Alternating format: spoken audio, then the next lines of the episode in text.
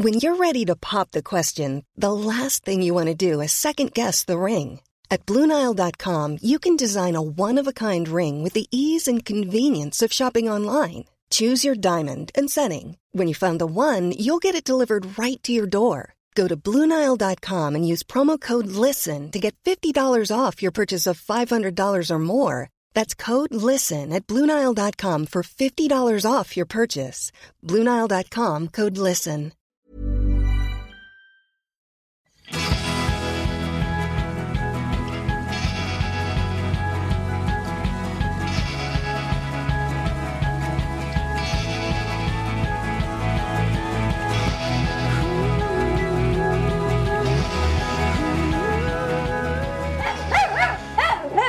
Nu har vi alltså min och Mias hund som vet jag inte vad de håller på med. Nu Hej får och välkomna tysta. till Pharmacy hunddagis. Eh, vi tar gärna emot även din hund mellan 9 och 5 varje vardag på, eh, här på Kommendarsgatan på Östermalm. Välkomna. Alltså jag skulle säga så här. Idag är det faktiskt tur då att vi inte ska spela in podd med de här två hundarna. För de är inte riktigt på humör för det idag. Nej. För idag så ska ni faktiskt få lyssna på Sebbe som har intervjuat Karl Hultén och Cecilia Nisbeth Nilsson. Och Karl och Cecilia, de är båda drabbade av en så kallad autoimmun sjukdom. Mm. Och en autoimmun sjukdom uppstår när antikropparna angriper kroppens egna vävnad. Och det här då, det skapar inflammation. Och det är oftast ett specifikt organ och vävnad som angrips och som symptomen då utgår ifrån. Ett exempel på autoimmuna sjukdomar är psoriasis, vitiligo, celiaki, diabetes typ 1, ledgångsreumatism men även inflammatoriska eh, tarmsjukdomar som Crohns och ulcerös kolit. Just det. Eh, Cecilia, som ni kommer få träffa i det här avsnittet, hon är drabbad av sköldkörtelsjukdom som också är den autoimmuna sjukdom som har flest drabbade. Cirka en halv miljon i Sverige. Och det är den vi ska prata om idag. Ja, och det har ju också föranlett den här boken som Karl och Cecilia har skrivit. De har nämligen skrivit en bok tillsammans som heter Kokbok för sköldkörteln. Som utgår från eh, AIP som alltså då står för autoimmuna protokollet. Och vad det är det ska ni också snart få veta. Jag kan också berätta att Karl är biomedicinsk i grunden och driver Paleoteket som fokuserar på just autoimmun kost. Och så har han skrivit ett flertal böcker på samma ämne. Och Cecilia då, hon är på sin flank kostrådgivare och kokboksförfattare. Också då med fokus på autoimmun kost. Hon driver något som heter Swedish Paleo där man bland annat kan hitta ett stort antal recept. Och från och med nästa vecka så är hon också gästskribent hos oss på Food Pharmacy. Så håll utkik, värt en fanfar i sig. Och bara en sak till innan vi kör igång. Det är viktigt, känner vi, att poängtera att autoimmuna sjukdomar, det har många olika orsaker. Men det har visat sig att kosten faktiskt kan lindra symptom. Och i bästa fall kan man ju bli helt symptomfri beroende på vilken sjukdom man lider av och i vilken omfattning då såklart. Men det är viktigt att ha kontakt med sin läkare och ta med hen på tåget. I det här avsnittet så fokuserar vi på hypoterios, underfunktion i sköldkörteln.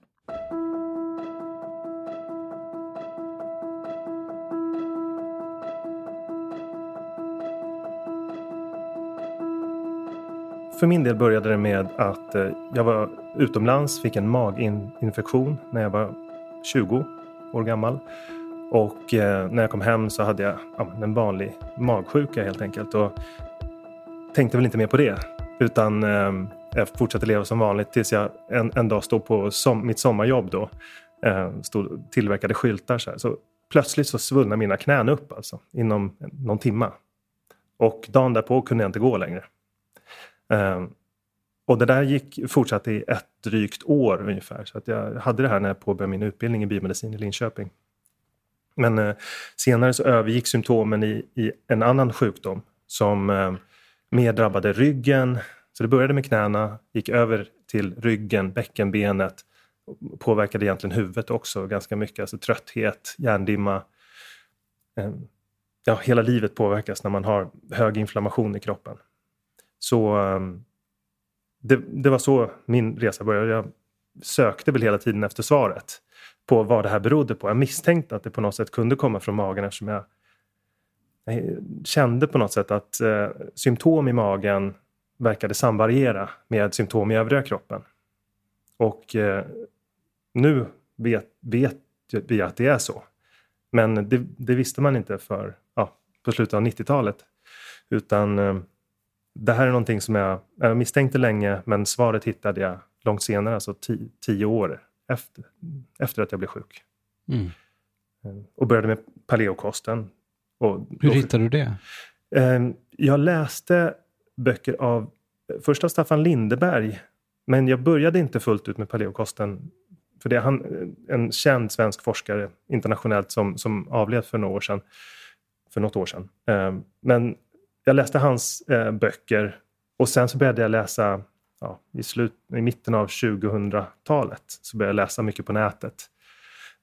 Eh, för då började det skrivas om det, även amerikanska eh, forskare. Boyd Eaton, Lauren Cordain, sådana eh, forskare som sen eh, populariserades deras forskning ganska mycket av en profil som heter Rob Wolf.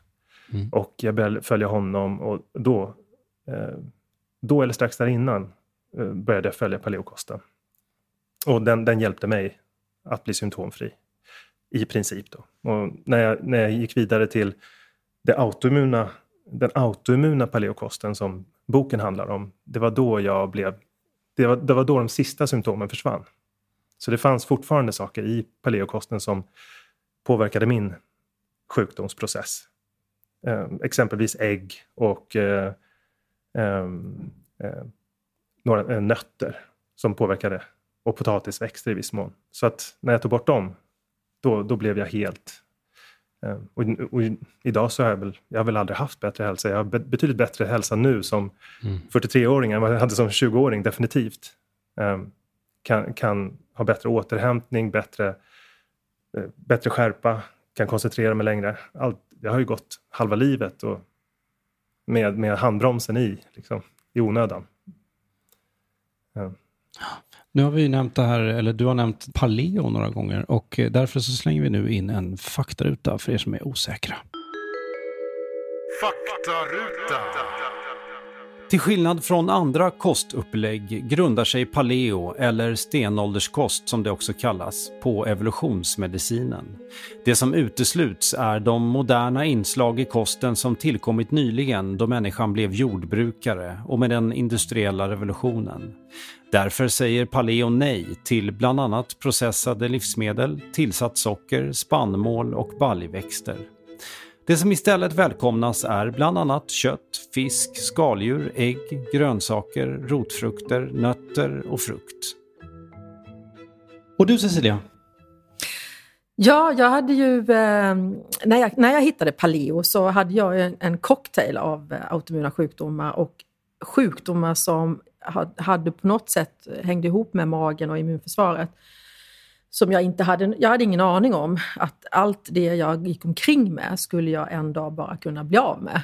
Ehm, så jag, ehm, som sagt, jag, jag hittade paleo och började äta det och då hade jag, eh, det började med att jag fick eh, allergier, astma, eh, jag fick psoriasis, fläckar på kroppen. Var fasen kommer det här ifrån?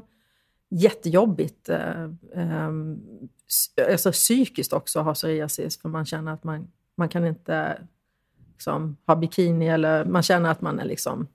Det gör lite ont också, och skaver och man höll på med salva och så. Och när jag höll på med det så eh, fick jag även... Jag, jag gick till läkaren och kände att jag var jätte, jättetrött. Och så började jag gå upp i vikt. Och jag fattade inte vad jag gjorde, för jag, jag tränade och åt som vanligt, även om jag kanske inte åt så så bra då som jag äter nu idag. Men jag hade inte förändrat mitt livs... Jag stressade mycket. Och då så, eh, eh så tog vi prover och då hade jag en förändring i sköldkörteln. och eh, då sa den läkaren till mig att eh, ja, men det är inte så farligt. Det är en kvinnogrej som kommer upp, går upp och ner. Vi tar prover om någon vecka igen får vi se om det är bra igen. Och då tog vi, tog vi prover igen och då visade det sig att det inte var någon förändring på sköldkörteln. Men nu i efterhand vet man ju att den där, det kan ju skifta i början väldigt mycket. Eh, så jag gick obehandlad i nästan sex år eh, med hypotyreos, då, en underfunktion i sköldkörteln. Under den tiden så fick jag även psoriasis, artrit, ledvärk och alla de symptomen som hänger med sköldkörtelsjukdom. Att jag blev trött, jättetrött, kunde inte sova mig liksom pigg, eh, hade torr hud, frusen, eh, deprimerad. Så här, varför är jag så himla ledsen jämt? Det hänger ihop med att jag var sjuk också hela tiden såklart. Men eh, det finns en koppling till sköldkörtelsjukdom och även nedstämdhet och depression. Jag har ingen aning om. Och sen så tappade jag hår. Fick stora vikar i håret, upp så. Eh, ögonbrynen, halva ögonbrynen försvann. Eh, jag fick eh, väldigt liksom, påsar i ansiktet. Jag kände att det var inte jag. Liksom. Och då hittade jag då gick jag till läkaren igen och sa, nu måste ta nya prover. Jag tror det har med sköldkörteln att göra. Och då hade jag ju liksom gått genom taket. Det var, jag, den var så under attack, min sköldkörtel. Och eftersom det hade pågått under så många år så är jag fortfarande än idag inte frisk i min sköldkörtel. Men idag är jag symptomfri. Helt. Jag har inga symptom, men jag äter fortfarande en, eh, ett naturligt sköldkörtelhormon. Och Levaxin funkade ju inte på mig, som jag sen fick. Um, utan jag hade ju kvar symptomen. Um, liksom gick och längtade varje dag att jag skulle liksom få den här belöningen av att jag åt medicin, men den kom aldrig. Så i den vevan hittade jag paleo och då började jag äta och blev då först så hände det att jag eh, Värken försvann, det klingade av eh, i fingrarna och tårna och i bröstryggen. Sen eh, försvann eh, några allergier. Jag hade stenfruktsallergi, jag var dammallergiker, jag var kvalsterallergiker. Alltså jag kunde inte, jag kunde inte gå på H&M utan att få astmaattack. Liksom. Så jag var jättesjuk. Liksom. Eh, så försvann det och så tänkte jag det här är ju knas. Liksom. Att det, det, funkar. Så jag fortsatte att äta. Och någonstans där så hittade jag också AIP, då, det autoimmuna protokollet, där man då kan ta bort flera saker som kan irritera kroppen, immunförsvaret, tarmslemhinnan. Under en viss tid äter man det, då, en elimineringskost. Och då gick det hela vägen, så då blev jag eh, även frisk från sköldkörtelsymptomen. Eh, och eh, ja, det, det, var fem år sedan nu. Sen dess har jag mått bra. Och precis som Kalle säger, alltså jag eh, jag känner mig som jag var när jag var 25 nu. Mm. Fantastiskt. eh, I liksom energin framför allt. Att jag är vaknar utsövd, jag har energi, jag, jag, maten, jag känner att den bygger mig istället för att göra mig liksom paltkoma eller att man blir trött eller så, utan jag blir frisk av det, den här maten. Och nu äter jag ju en bredare, liksom, modern paleo eh, och går tillbaka till AIP ett par gånger om året för att liksom boosta upp immunförsvaret igen. Mm. Vi ska gå in på det här med AIP lite närmare sen, men jag vill faktiskt ta det här från början. För de som inte har koll, kanske delvis jag. Vilka funktioner har sköldkörteln? Sköldkörteln har ju framförallt eh, grundfunktionen är att styra ämnesomsättningen i kroppen. Så att varenda cell i kroppen har ett, ett arbete att utföra. Och eh, alla de här cellerna påverkas av sköldkörtelns hormon som eh, går in på de generna och styr helt enkelt hur ämnesomsättningen sker. Så att det är därför brist på sköldkörtelhormon ger så många olika symptom. Jag menar, Cecilia nämnde hudsymptom, trötthet, håravfall. Det där är ju bara några exempel på en jättelång lista med symptom där jag menar, trötthet och viktuppgång är vanligt. Men listan är så lång så att på alla möjliga symptom eh, och det är just på grund av att hela kroppen behöver sköldkörtelhormonet. Ehm, så därför måste man gå in och ersätta det också när eh, sköldkörteln inte längre fungerar. Så det är, det är liksom ja. grundfunktionen. Det kan vara många problem man kan ha som är kopplade dit helt enkelt. Det blir väl detektivarbete kan jag tänka mig. Att, att förstå att det är sköldkörteln om man inte är så påläst. Nej, men egentligen inte. Man går och tar ett blodprov. Jaha. Så får man Ja. se att ja, men ditt T4 och ditt T3 är inte i den balansen som det ska vara. Och utifrån det då så, så kan man antingen gå den, den vägen, den, den dåliga vägen så att säga, och börja äta ett ersättningshormon för T4 som heter Levaxin då.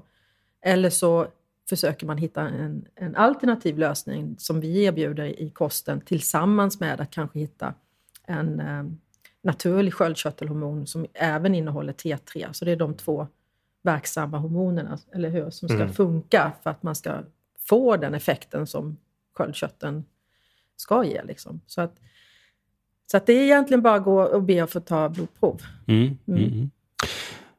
I den här boken så finns det ju två delar. En sorts faktadel och en receptdel kan man väl säga.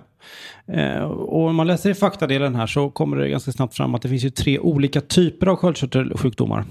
De, de tre typerna är ju underfunktion som eh, eh är den vanligaste. Den, det är den som drabbar omkring 460 000 svenskar. Eh, och det, den är helt dominerande, alltså underfunktion.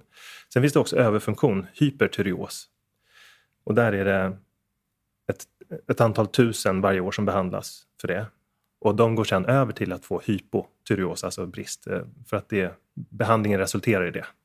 Just det, läke, är det läkemedel och sånt som gör det? det, kan vara, det finns flera sätt att behandla. Det finns eh, kirurgi, det finns eh, Ja. radioaktivt jod, det finns sy- tyrostatika, alltså, som, som då minskar produktionen av sköldkört- sköldkörtelhormon.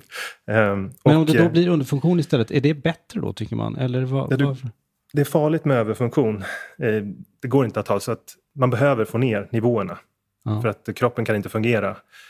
Eh, Det, det ger en lång rad olika biverkningar. Eh, Det leder till utbrändhet. Alltså man måste få ner nivåerna och sen så behandlar man upp till korrekt nivå. Ja. Så egentligen är ju det som nästan alla hamnar i är hypotyreos i slutändan. Även cancer i sköldkörteln är en del och det, den gruppen är väl um, inte den primära målgruppen för uh, boken vi har skrivit. Det brukar kallas för primär hypotyreos. Det betyder att uh, sköldkörteln inte längre förmår producera tillräckligt mycket hormon. Och i de länder där vi har jodersättnings... I, i, där, där vi tillsätter jod i saltet och i, i färdig mat, det finns med i meriprodukter och sådär. I de länderna så beror hypotyreos på en autoimmun sjukdom i grunden. Som, Mm. eh, Men det gör den inte internationellt, utan om man kollar eh, globalt rättare sagt. Är det mindre jod? Då beror det på brist på jod. Ja. Ja. Så att, och det är ganska intressant. Där, de länder där man har haft problem med jodbrist, och det leder ju till eh, födseldefekter, Ja. eh, mental eh, efterblivenhet. Alltså man, man fungerar inte, hjärnan kan inte utvecklas korrekt om, man har, om mamman har brist på jod. Så det, det är stora konsekvenser med det.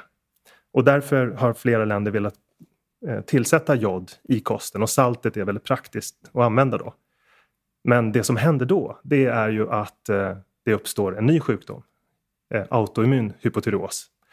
Och det här har man sett från eh, studier i Kina, i Turkiet, i Grekland, en lång rad andra länder. När man börjar med joderingsprogrammen så kommer den autoimmuna hypotyreosen.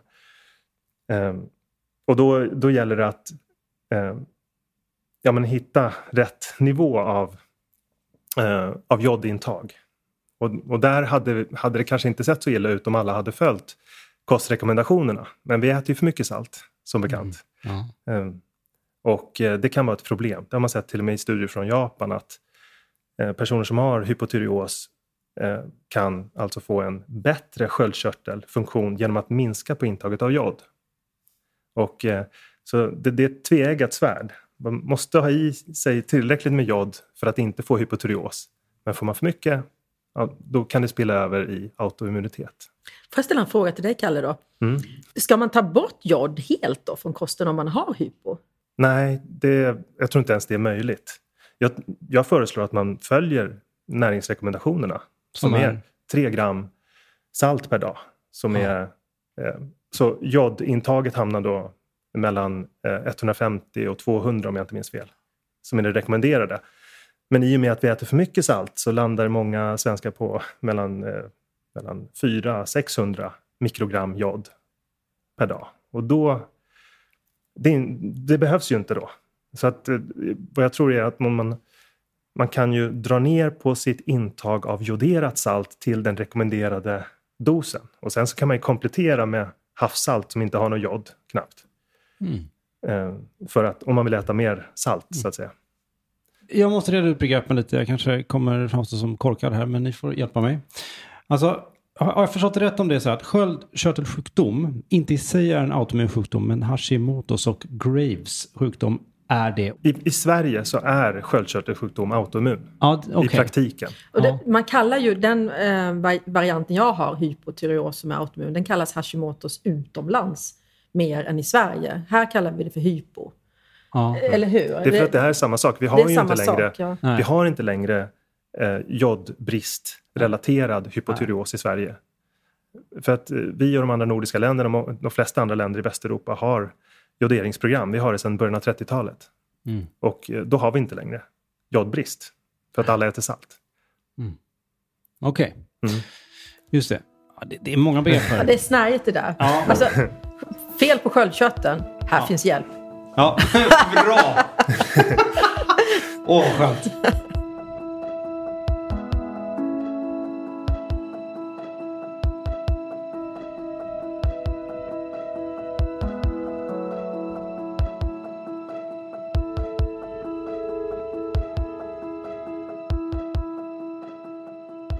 Nu är vi ju där, alltså vid AIP, autoimmuna protokollet. Vad är det, Cecilia?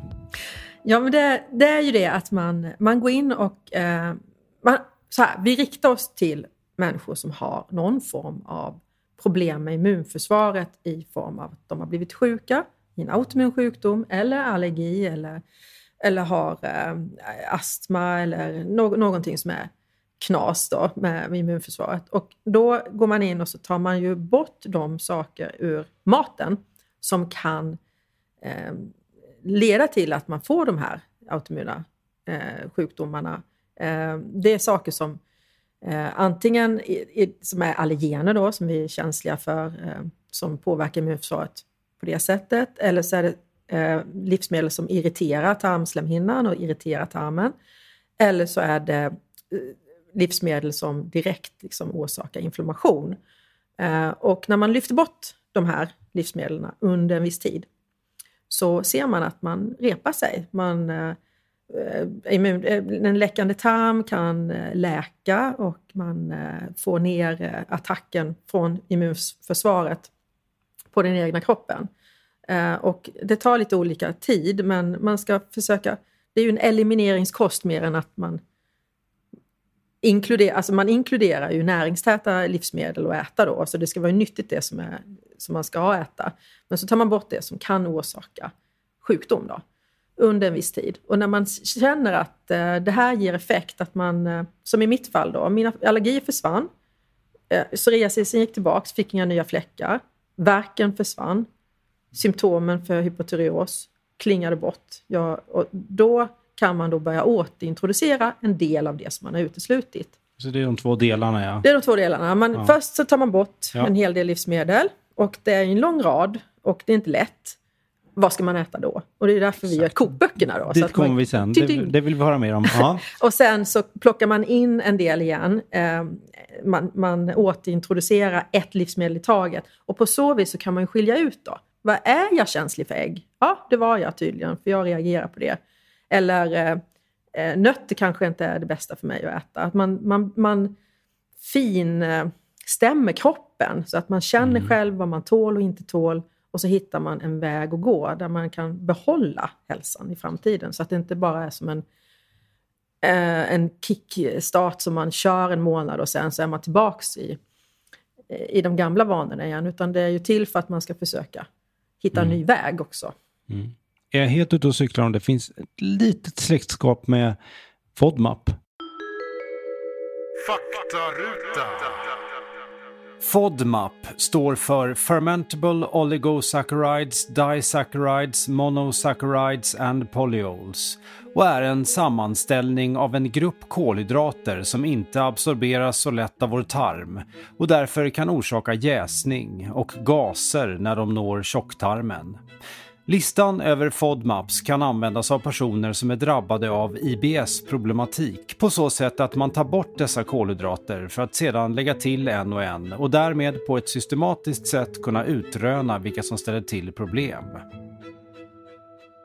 Fast FODMAP för IBS-problematik? Alltså att, man, Ja, att det finns det ett antal livsmedel Ja. som man kan Alltså den, ja, man testar och sådär ta bort och lägga till. Och... Ja, men precis. Alltså, FODMAP är en... eh, Ja, alltså den autoimmuna paleokosten den är FODMAPs reducerad. Det innebär att den innehåller betydligt färre av... De, de vanligaste FODMAP-livsmedlen är ju naturligt borttagna eftersom det är mejeriprodukter och spannmål som har mest FODMAP. Ja. Eh, Och det tar vi ju bort. Mm. Så att, ehm, sen är FODMAP någonting som är ett väldigt bra användbart verktyg i kombination med det här.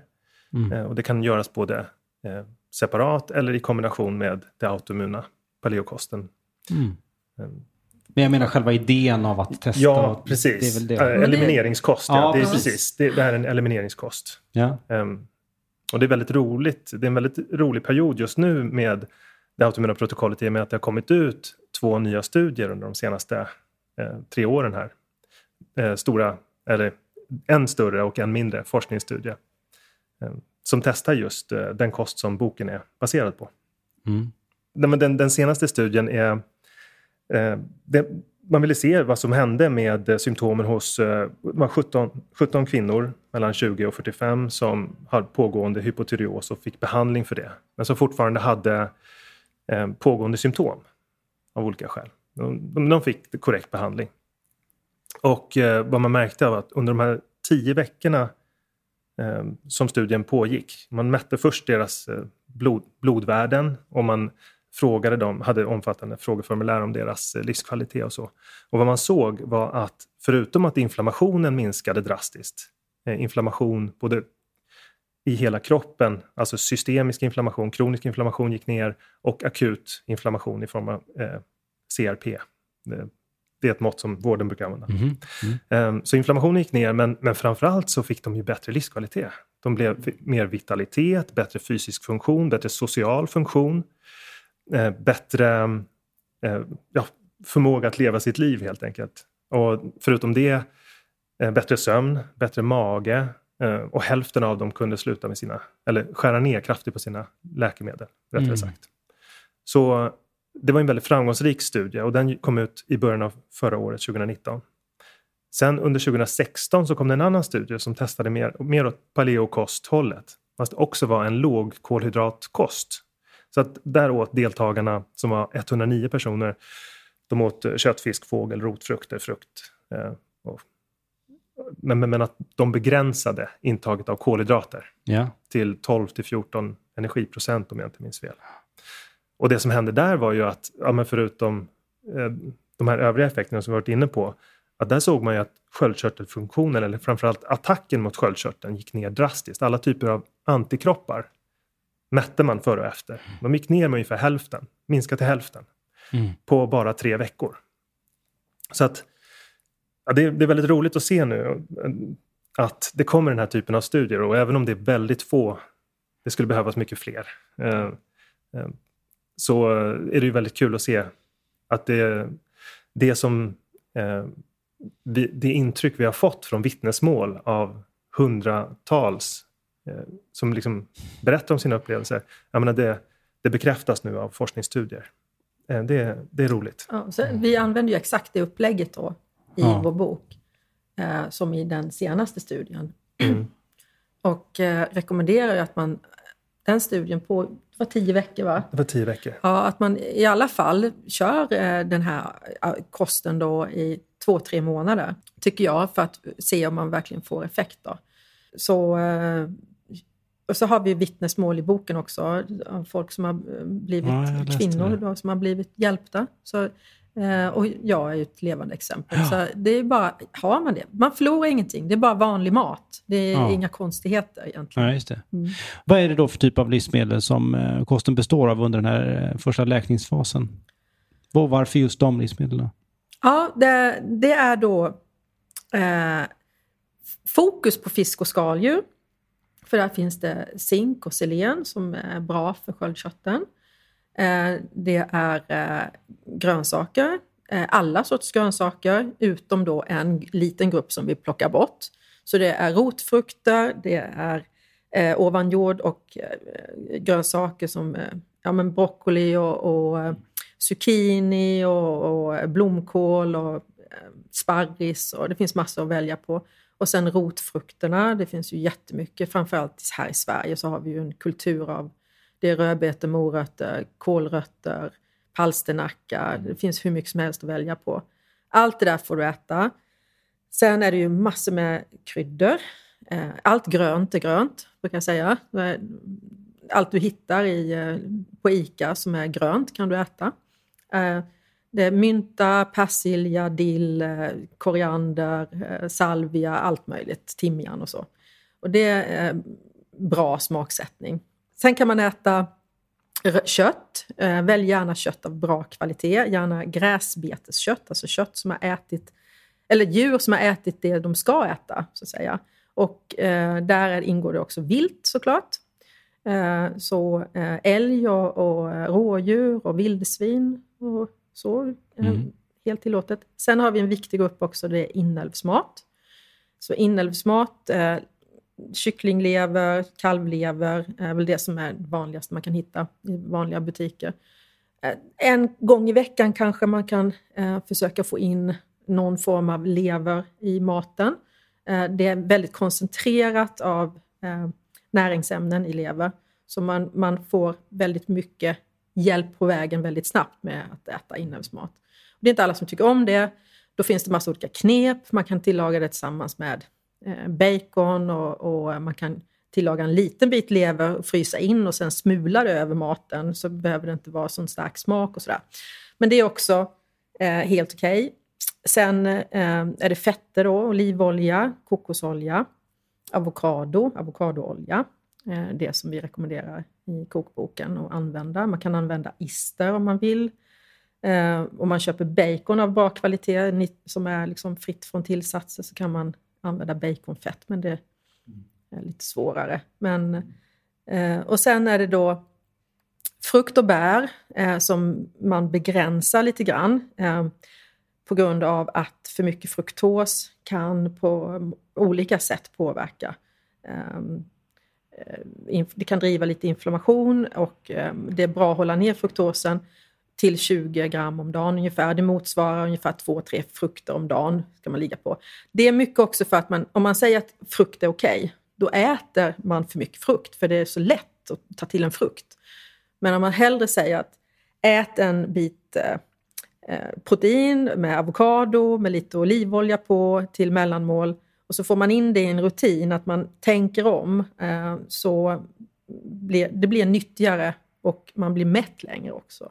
Mm. Det är väldigt mycket som man kan inkludera och bär. Eh, eh, svenska bär eh, kan du äta ganska eh, okej okay av om dagen, liksom två deciliter eller någonting. Blåbär, hallon, eh, tranbär, eh, ja, nypon kan man också och, ja, det finns massa olika.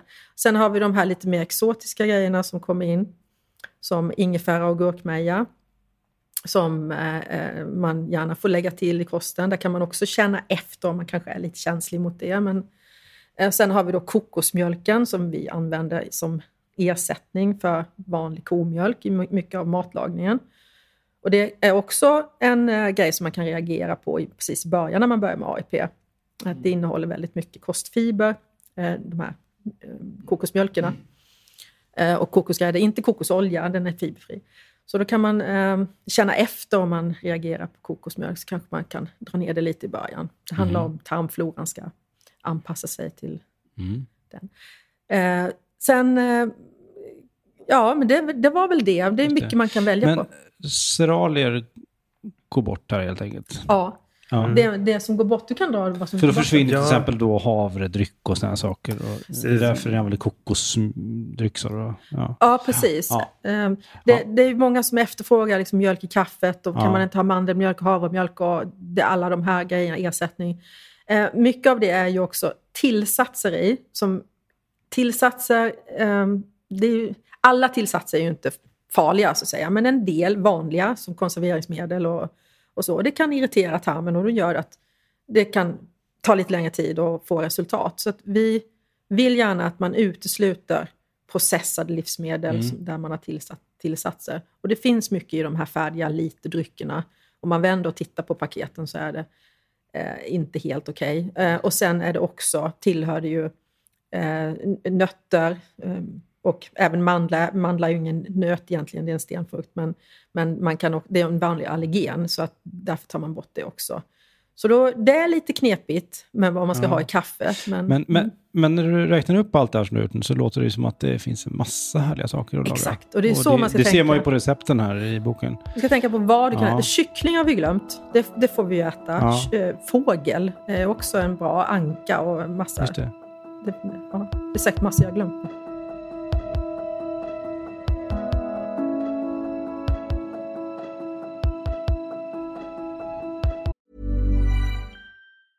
Normally, being a little extra might be a bit much, but not when it comes to healthcare. That's why United Healthcare's Health Protector Guard fixed indemnity insurance plans, underwritten by Golden Rule Insurance Company, supplement your primary plan so you manage out of pocket costs. Learn more at uh1.com.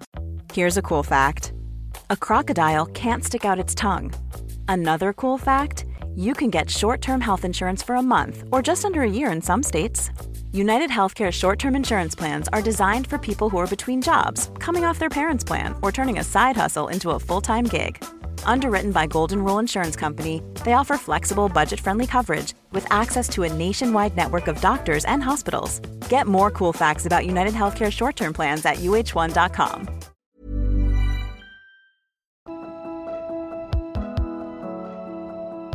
Men nu kommer den här jobbiga listan när man för vad man ska undvika då. Är- Vill ni dra den? Ja, visst absolut. Ja, jag tycker det, den listan eh, den är ju, blir ju ganska lång. Men, den, Ja. men, men eh, den innefattar alla typer av eh, spannmål och pseudospannmål. Mejeriprodukter, ägg och nötter, äggvita och några saker till. Eh, potatisväxter med aubergine, aubergine och eh, potatis och chili och sådana saker.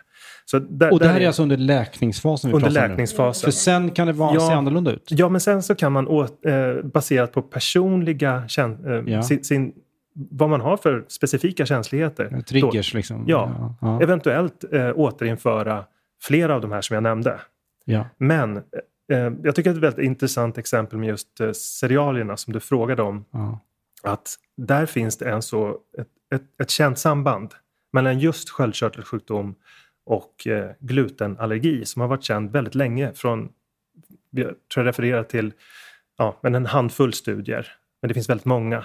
Um, och Det är till och med så att av de som har celiaki så är de flesta har också eh, hypotyreos. De flesta som har glutenallergi har alltså eh, Hashimotos. Alltså, 54 procent. Alltså underfunktion. då. Ja. Ja. Mm. Och vad som är intressant att se här det är ju att eh, eh, när man tar bort eh, det skulle studeras i en studie från 2001 eh, i Italien så gjordes det en, en studie av vad, vad händer då med de här eh, personernas sköldkörtel när vi tar bort gluten ur deras kost. Så att de, det, det är ju behandlingen för glutenallergi som också är en autoimmun sjukdom förresten. Men eh, man ville studera deras sköldkörtel och vad de här forskarna såg var att på bara ett år så kunde de alltså häva eh, subklinisk hypotyreos med hjälp av att bara ta bort gluten. Mm. Och eh, jag tycker det var väldigt intressant att se det här överlappet. Mm. Så att eh, det finns ju en väldigt... Eh, det finns, där, där finns en nära koppling med gluten och det verkar också finnas eh, ett samband med processad mat då, som bland annat innehåller gluten men där det också finns alla de här tillsatserna, i allergen, det finns växtoljor, socker, salt, extra jod. Det, det, det är som en mix av väldigt många saker som skulle kunna vara problematiska men där gluten är en väldigt vanlig billig ingrediens. Jag kan ju säga det också att jag eh, har ju provat att ätit gluten. Mm. Eh, inte så här, mer, Alltså att testat att återinföra det? en gång gjorde jag det. Det var alldeles i början. Blev eh, jättesjuk eh, på en gång. Men senare, alltså jag har ju varit symptomfri då i fem år och så har jag fått i mig gluten av misstag. Och eh, då, ehm, ett jättebra exempel. Jag åkte till Småland med min syster. Vi skulle laga lite mat. Vi köpte stuvad spenat. Det är ju gott. Och så skulle vi ha lite eh, isterband till det och, och så. Och det är glutenfritt. Men det var ju vetemjöl i stuvningen. Och jag åt ju det. Och sen när vi hade ätit så gick jag ut i köket och tittade på förpackningen. Bah, det är vetemjöl i. Då kunde jag se att jag kunde räkna ner. Så efter tre dagar exakt på ungefär samma timme som jag hade ätit tre dagar tidigare så började min psoriasis komma. Så jag fick liksom dick, dick, dick, dick och sen var jag full av psoriasis igen efter att ha varit liksom symptomfri så länge. Så då kunde jag direkt se kopplingen till gluten. Och Men hur gjorde du då? Eh, la av, Ja. såklart. Eller Ja. åt aldrig det. Nej. Och sen tog det tre, fyra månader för eh, Ja, immunförsvaret. det tar så och lång tid. Ja, alltså. det gör man, det. Man pajar det direkt. pajade totalt. Det, det ser väldigt olika ut också. Det, det förekommer ju att det tar så där lång tid. Det förekommer också att det går snabbare. Det är Ja. ganska individuellt. Ja. Ehm, Men, men just med celiaki och glutenallergi så, så finns det då ett antal personer som får väldigt betydande långvariga eh, processer. Mm. Så, men det är inte alla med autoimmun sjukdom, all, det är inte alla som kan bli, eh, av de som blir hjälpta av den här typen av kostprogram som måste få så eh, grava konsekvenser under så lång tid, utan det kan ta ett par veckor Mm. också. Mm. Särskilt om man har hållit en bra kost. Att även om man får i sig något som man varit väldigt känslig mot så kan det lägga sig snabbt. Mm. Så är det för min del till exempel och för många andra. Det är jätteskönt. Ja. För er. jo, men då måste man kanske vara lite extra försiktig om man vet de här trigger Ja. livsmedlen som är väldigt eh, som, som får mer betydande konsekvenser så får man väl ha dem på en sån här svartlista då. Mm. Eh, och vara extra försiktig med att äta Precis. ute kanske. Så jag har ju ett annat exempel som är precis som du säger. Det är, bara bli, det är en viss sorts eh, cocktailtomater. När jag äter dem så kliar det i halsen, precis som det gjorde när jag hade allergi. Men inte andra tomater, utan bara en. Och då går det ju över på en timme. Sen är det ju liksom... Och då är det Borta. något ämne där. Och Där är det någonting, någonting Ja. som jag... Det, Ja. De är kanske extra Mm. genmanipulerade, eller vad vet jag. Det någonting är. Men alltså vi som har eh, symptom som hänger nära samman med kosten, vi brukar ju lä- lära oss ju att bli uppmärksamma. Eh, och jag har ju personligen haft en, jag har en, en kropp som fungerar väldigt tydligt med att också ge symptom på... Så jag har ju också den här som, som du nämnde, efter tre dagar så kommer det symptom i ryggen eller huden. Eh, om jag eh, har ätit något som jag reagerat på. Jag reagerar starkast på eh, potatis, Pot, ja, potatis är en av dem som jag reagerar på. Jag reagerar faktiskt inte så starkt längre. Alltså med åren så har mitt immunförsvar också lugnat ner sig, verkar det som. Så jag kan äta betydligt bredare. Och eh, idag så äter jag... Ehm, det, för min del, jag, om jag får i mig små mängder gluten så märker inte jag att eh, symptom kommer för det. Om det är väldigt lite.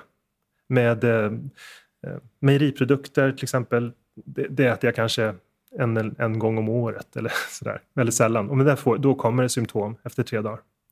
Det är ett annat exempel. Men, Ja, där är inte jag eh, och äggvita har jag också. Ja, just det. Du har ägg. Ja, eh, så det var en av de främsta framgångsfaktorerna för mig, att när jag slutade med äggvita. eh, Den är eh, något som jag reagerar väldigt mycket på.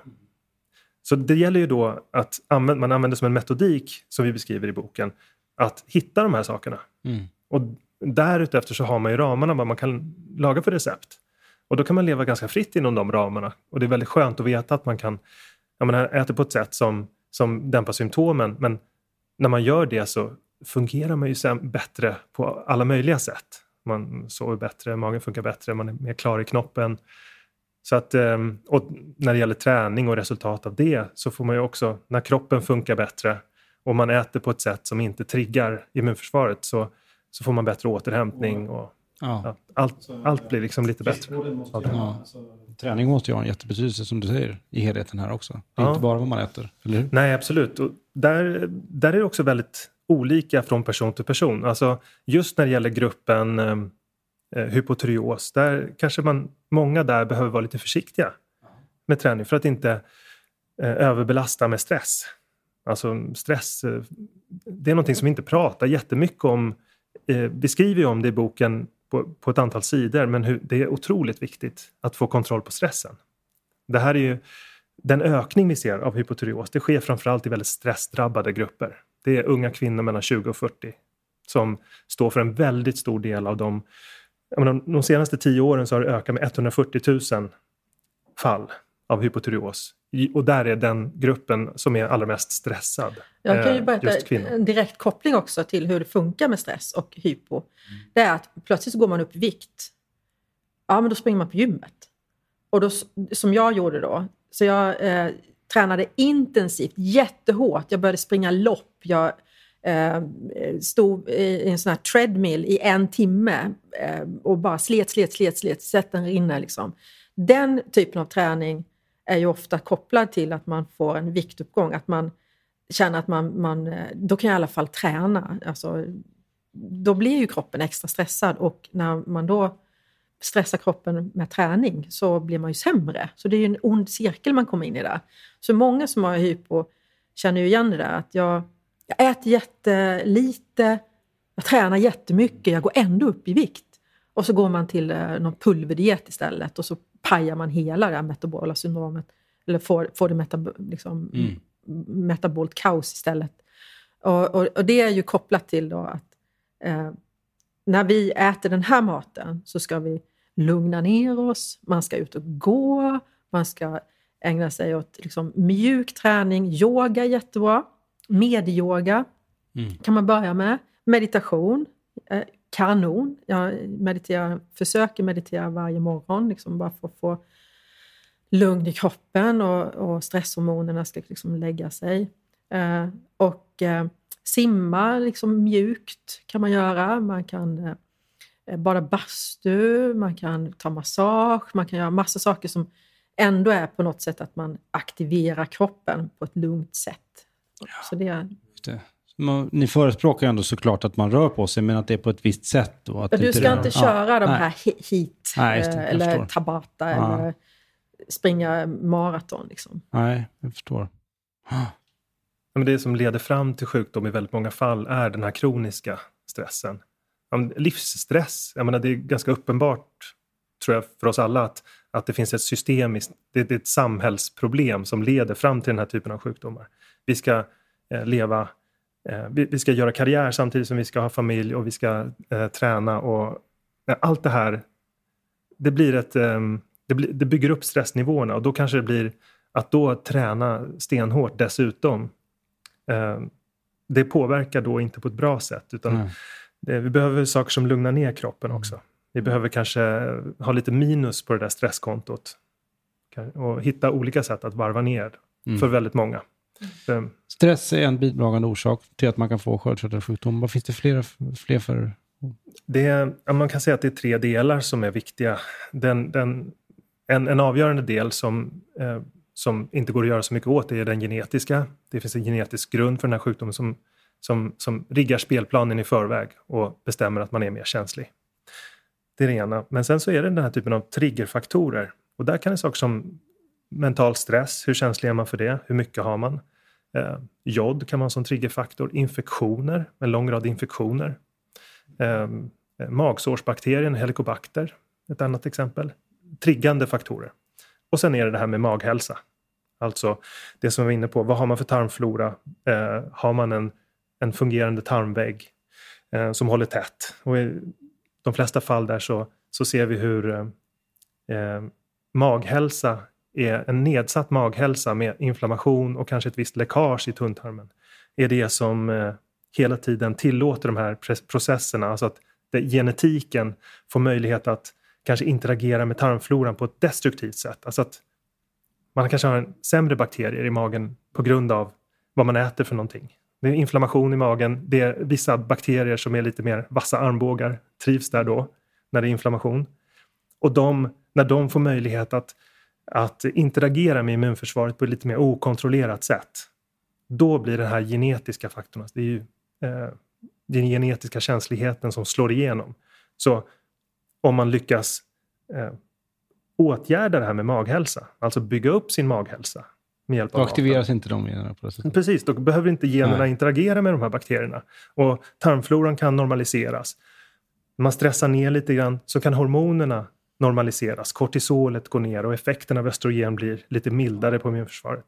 Så, eh, Så att en person som har en extremt bra livsstil skulle egentligen kunna gå hela livet och egentligen ha förutsättningar för att få en autoimmun sjukdom, men att det aldrig triggas. ja, vi vet att det är så. I och med att det här är en ny sjukdom. Ja, Jag menar 1936 när vi började med eh, joderingsprogrammet. Det, det, fanns in, det var väldigt ovanligt på den tiden. Det här ökar ju, som jag nämnde, 140 000 nya patienter på bara de senaste tio åren. Eh, så att, att det ökar och att det finns många där ute som skulle kunna råka ut för det, det vet vi. Att, eh, om, man, om man tittar på personer som har eh, menar, det finns ju en betydande andel av befolkningen också som går omkring med den här typen av antikroppar men som inte har symptom. Eh, omkring 20 procent, om jag inte minns fel, eh, har alltså TPO-antikroppar, samma som man mäter när man vill bedöma aktiviteten på sjukdomen hos sköldkörtelsjuka. Och eh, de har ju inte sjukdomen allihopa. Så det, det, eh, det, det finns ju en, en möjlighet att, att det i den skaran, till exempel, det är ren spekulation, men att det i, i den skaran exempelvis skulle kunna finnas personer som eh, skulle kunna få sköldkörtelsjukdom om de, blev, om de fick en maginfektion eller, eller eh, började äta väldigt mycket gluten eller något i den stilen. Men i och med att det ökar så vet vi att det finns potential att det är fler som är genetiskt känsliga som kan drabbas. Så det är viktigt att rå på de här eh, eh stressproblematiken och hur stora krav det ställs på oss. Alltså att det är lite ohållbart att våra kroppar får betala det här priset hela tiden.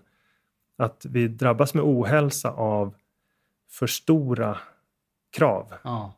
eh, från livet. Och livet konstrueras liksom av ett samspel mellan vad vi vill och vad samhället vill. Och, du vet, Ja, det, det är systemiska problem här. Du berättade för mig innan intervjun här Cecilia att du hade flyttat Ja, från just det. Eh, Ja, till lite alltså- lugnare. Ja, är det en del i det här? Ja, man kan ju säga att jag... Eh, det var ju ett beslut eh, i samband med att jag eh, märkte att jag svarade på kosten.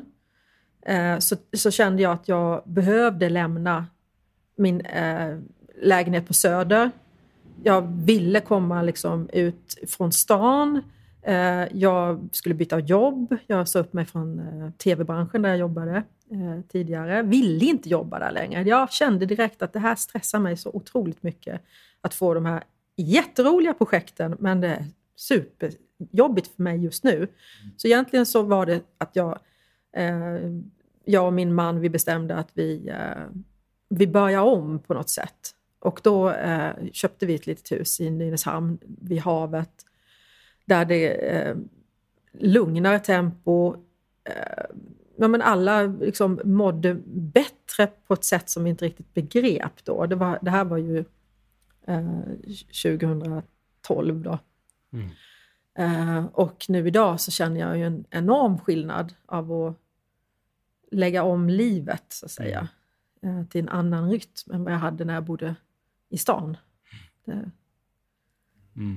Jag tror att det det är väldigt vanligt just det där med att eh, ja, men ju, när man har levt under längre tid med eh, en autoimmun sjukdom, man kanske har lärt sig tekniker för att begränsa symptomen.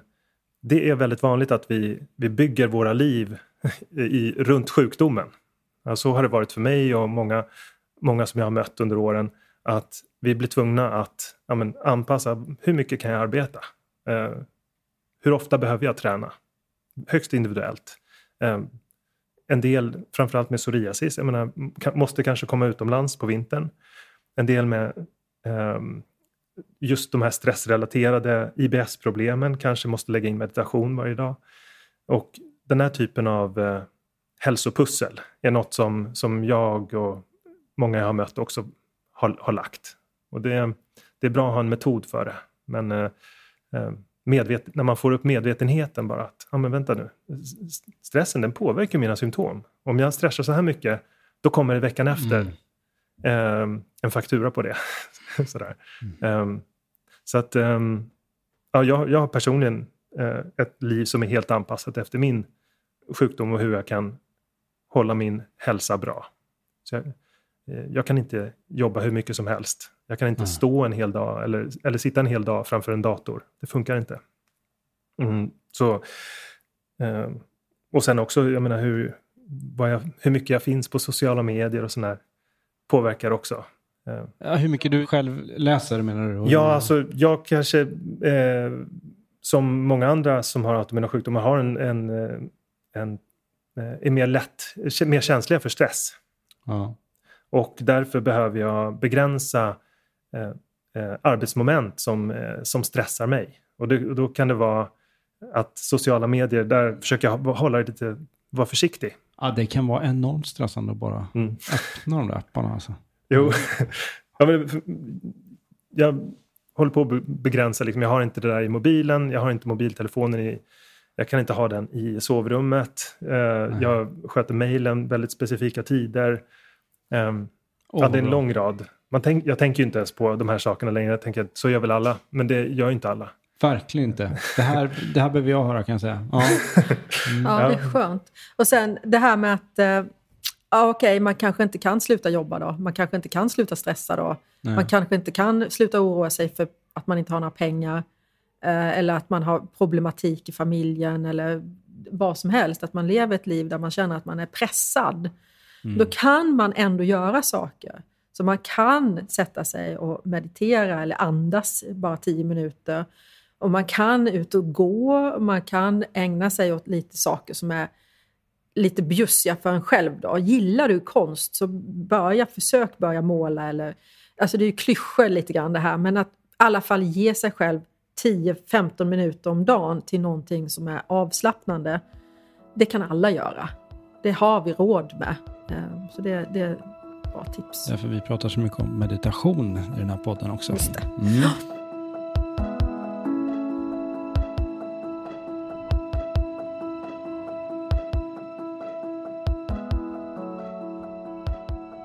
Hur är det med kopplingen mellan tarmflora som vi så gärna pratar om här på Food Pharmacy och sköldkörtelssjukdom? Eh, Det, är, det, det finns väldigt eh, nära sådana kopplingar på, på flera olika områden. Och det var lite intressant när jag gjorde Eh, research inför boken så, så ehm, hittade jag en studie som tittade på hur ser tarmfloran ut när man har hypotyreos.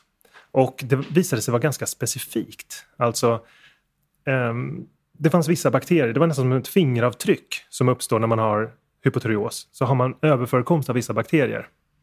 Och den, uh, när jag läste den listan så hajade jag till för jag kände igen de namnen. Och det, flera av dem är precis samma bakterier som, som är väldigt eh, vanliga hos folk som äter mycket processad mat. Eh, och det, kan ju, det tyder ju på att det finns problem Ja, med tarmfloran. Ja. Så det, det är ett exempel på hur tarmfloran blir när man har hypotyreos. Den är ganska specifik alltså. Eh, två andra intressanta paralleller till tarmflora är ehm, eh, överförekomst av bakterier i tunntarmen. För där har man sett att av människor som har, eh, det, det kallas för SIBO. Om människor som har SIBO så har ungefär hälften också TPO-antikroppar. Så det, det finns en nära koppling, det är en slags, eh, man kallar det för eh, dysbios eller dålig tarmflora, att man, har, att man har bakterier där. Det ska inte vara för mycket bakterier där. Så det, det är en annan sån där eh, faktor som vi vet driver lite grann. Eh, Det har förmodligen en roll. Och sen så påverkas ju såklart tarmfloran av de här faktorer som vad vi äter och hur mycket vi stressar. Så förändras tarmfloran snabbt. Och, ehm, och ett exempel på just det där med tarmflora och stress, det, är- det är lite intressant för där, just den här helicobacter, den här stressbakterien, magsårsbakterien, den har man sett att eh, en lång rad studier har sett samband med hypotyreos och helicobacter. Och man har till och med sett att man kan behandla helicobacterna, alltså bli, bli av med den infektionen eller överförekomsten och eh, eh, reducera TPO-antikropparna med hjälp av det. Alltså behandla effekten av en stress eh, på kroppen. Eh, och eh, det här är någonting som, det, det är inte många studier, men det, det visar ändå att ja, men här finns det tre olika, det, dels det här med SIBO, alltså bakterier i tunntarmen, dels den här väldigt specifika tarmfloran eh, och helicobacter. Det, det, finns jättemycket här som behöver utrönas. Men eh, att tarmfloran har en tydlig roll här och att den, den, har, en, den har en avgörande eh, del som en... Det, be, det behövs en, eh, en skadlig tarmflora, eller rubbad tarmflora rättare sagt, för att sjukdomen ska uppstå. Sen kanske man arbetar med andra saker för att rätta till den, som, som stress och maten. För maten påverkar tarmfloran jättemycket. Just det. Och hur skulle man då behandla tarmfloran om man säger så? Man, man kan behandla tarmfloran på flera olika sätt. Ett sätt att, eh, ett sätt att bli av med eh, SIBO till exempel, mm. det är ju att ja, dels att eh, stressa ner och eh, använda autoimmunkost. Bara den här kosten kan mm. bota det. Mm. Ehm, eller ehm, ett, ett, annat exempel är probiotika ja. som i flera studier visat sig kunna eh, utradera SIBO. Så att det finns flera olika sätt man kan jobba på det. Eh, och vi beskriver de sätten i boken. Mm. Det är väldigt mycket man vill fråga er, eh, men vi ska avsluta med att jag bara vill slå upp några härliga recept här. För man blir glad när man tittar i den här boken. Man kan till exempel läsa om an anksallad med apelsinvinägrett, stekt sparris och broccoli. Mums. Alltså. Mm. Jag bara slår lite, lite slumpmässigt upp här. Sötpotatissoppa med lammfärsbullar. Gryta med kycklinglever och det är helstekt timjankyckling med rotfrukter och skysås. Och så vidare och så vidare. Var det kul att skriva den här boken ihop? Eller bråkade ni mycket? Nej, då, vi bråkade inte. Gjorde ni inte det? Nej. Nej, Nej den här, det var... Det, men det var ett väldigt bra... Det var ett jäkla tempo Det var ett väldigt bra tempo. Ja. Och så ett bra komplement också med det här eh, Alltså de här superfina recepten som är så vällagade. I, och så försöker jag lura med liksom, in mycket på den här faktabiten. Lura i folk fakta med de här fina recepten. Det känns mm. smart. Ja, ja men precis. Nej, men det, det, det tycker jag det är lustfyllt och, och kreativt att jobba med ja. den här sortens eh, projekt. Mm. Det var väldigt intressant att lyssna på er. Och eh, om ni lyssnare tyckte att det var intressant att lyssna på Karl så kan man ju lyssna på Karl i en annan podd också. Du har en eh, egen. Ja, eh, har en podd som heter Paleoteket eh, och en hemsida med samma namn där man kan följa oss på, eh, med nyhetsbrev. Eh, så att det de, finns ju på Instagram och sådär mm. också, men mm. där är lite mer familje... Eller vad ska man säga, livsstilsbilder. I lagom takt. Ja, om man är så intresserad av de bitarna av det vi håller på med. Ja. Och om man vill eh, höra mer eller läsa mer om dig Cecilia? Vad... Ja, jag finns på Swedish Paleo. Ja. Där man också kan eh, få veckomenyer med den här AIP. Och eh, jag har 600 recept där nu. Så du är bara in och... Oh, wow! Jag är nog störst, tror jag, i världen på AIP-recept. Faktiskt. Det är jättekul. Så där kan man in och botanisera om man är nyfiken på kosten. Mm. Tusen tack! Du har lyssnat på Food Pharmacy-podden med Mia Klase och Lina Närtby. Och jag som gjorde intervjun heter Sebastian Ring och står även för klippning och musik. Och vi hade ju två eminenta gäster med oss också. De heter Cecilia Nisbet Nilsson och Karl Hultén. Vill ni ha mer av Food Pharmacy så finns vi på foodpharmacy.se och på Instagram under namnet food underscore pharmacy. Tack och hej!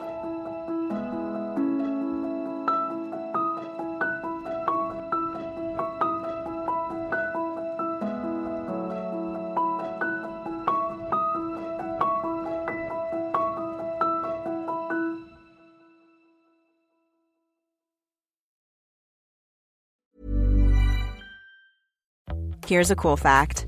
A crocodile can't stick out its tongue. Another cool fact you can get short term health insurance for a month or just under a year in some states. United Healthcare short term insurance plans are designed for people who are between jobs, coming off their parents' plan, or turning a side hustle into a full time gig. Underwritten by Golden Rule Insurance Company, they offer flexible, budget friendly coverage with access to a nationwide network of doctors and hospitals. Get more cool facts about United Healthcare short term plans at uh1.com.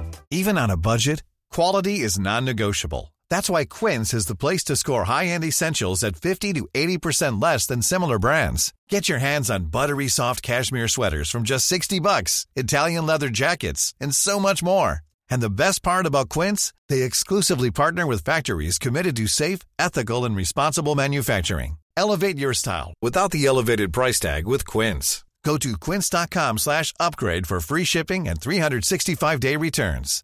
Imagine the softest sheets you've ever felt. Now imagine them getting even softer over time. That's what you'll feel with Bowl and Branch's organic cotton sheets. In a recent customer survey, 96% replied that Bowl and Branch sheets get softer with every wash. Start getting your best night's sleep in these sheets that get softer and softer for years to come. Try their sheets with a 30-night guarantee. Plus, get 15% off your first order at bowlandbranch.com. Code BUTTERY. Exclusions apply. See site for details.